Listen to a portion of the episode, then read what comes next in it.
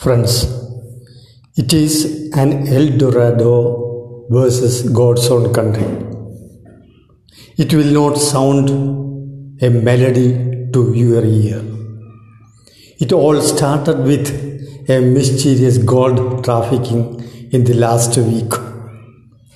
A bastard, a kind of sweet, reached our airport. It had a consignee, UAE, and it is sent to consulate Kochi. It was wrapped in a safe cover of diplomatic, only gold weighing 30 kilograms. It was a highly placed one. It needed higher ups of customs approval to check. But people surrounding the UAE consulate like Sarith Sandeep and a marvelous woman Swapna came to claim the consignment. Such important import used to arrive airport without customs unaware of. But this time, this bastard was caught by the customs officials without seeking the approval of higher ups as usual in the case of diplomatic arrival or personal ownership.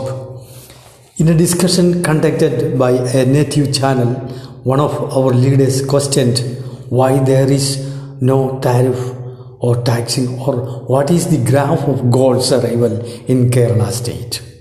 One major Malayalam channel indicated the meaninglessness of capturing of a woman's physical being. As we say, it is a natural phenomenon to start a jewelry. One wonder why there is so much number of jewelry increased in Kerala. When we walk through the MG road, MG road of Ernakulam, we see a number of jewelry. Some of some are full of bias and some without a single. I visited the, these only three times. One for selling a broken ring and other to check a fake stone and another time for the purchase of my brother. One once during Chandrasekhar as Prime Minister's time, we pledged tons of about 20 tons of gold in Bank of London for our financial purposes. I don't know what are the other uses of it, but it has of importance in our marriage market. It starts with the ring exchange. Our marriages are only complete with the presence of gold sovereigns. It decides the status of a bride. It sharpens, it shapes, sharpens the wealth status of a bride's family. Because of its use as an ornament, it has value in the market. Banks and other financial institutions transfer money in exchange of gold. Actually, it is a dead money. Most of our wealthy men, uh, newer generation, invest only in such like purchasing of gold and flat. Why they are not interested in agriculture? If they buy a plot or start farming, it requires a safe supervising. Almost all the investments are from these excess, their excess money. NRIs would have invested in farming provided the labor laws and the attitude of farm workers were helpful to them. My above said were only a preface to the present gold arrival to UAE consulate.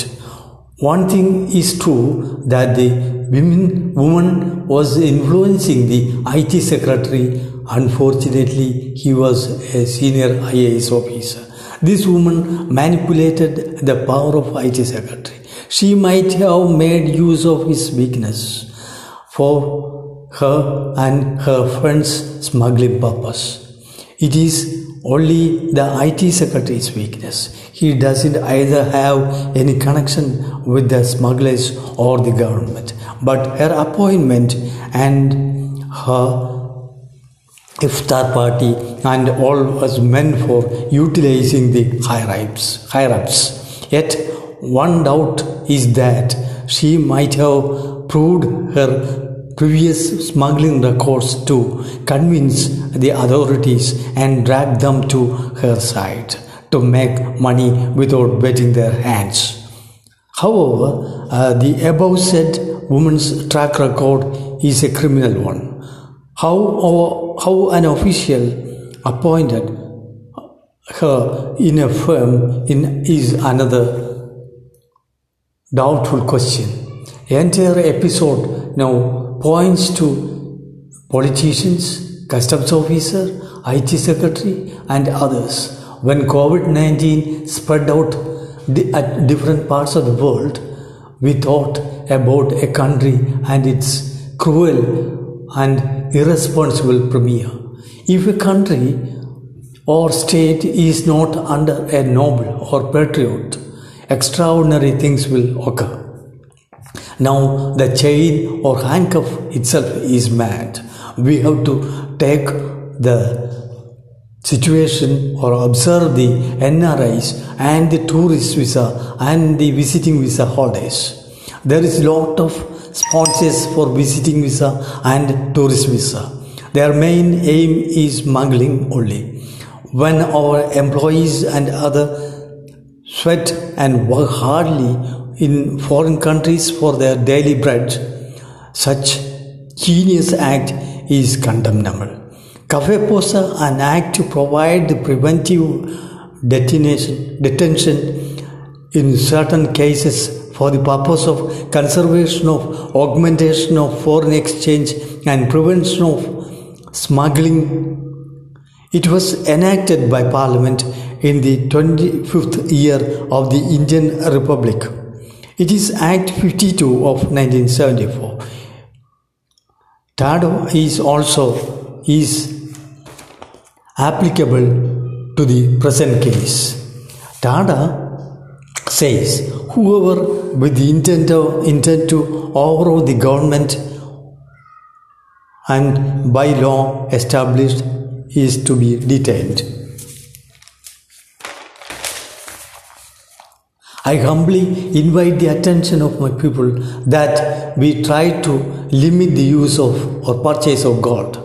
We have another ex- example of ban of Chinese products. When we stop the purchase of gold ornaments in bulk, we could curb the menace of smugglers and thereby help our economy grow well. Thanks.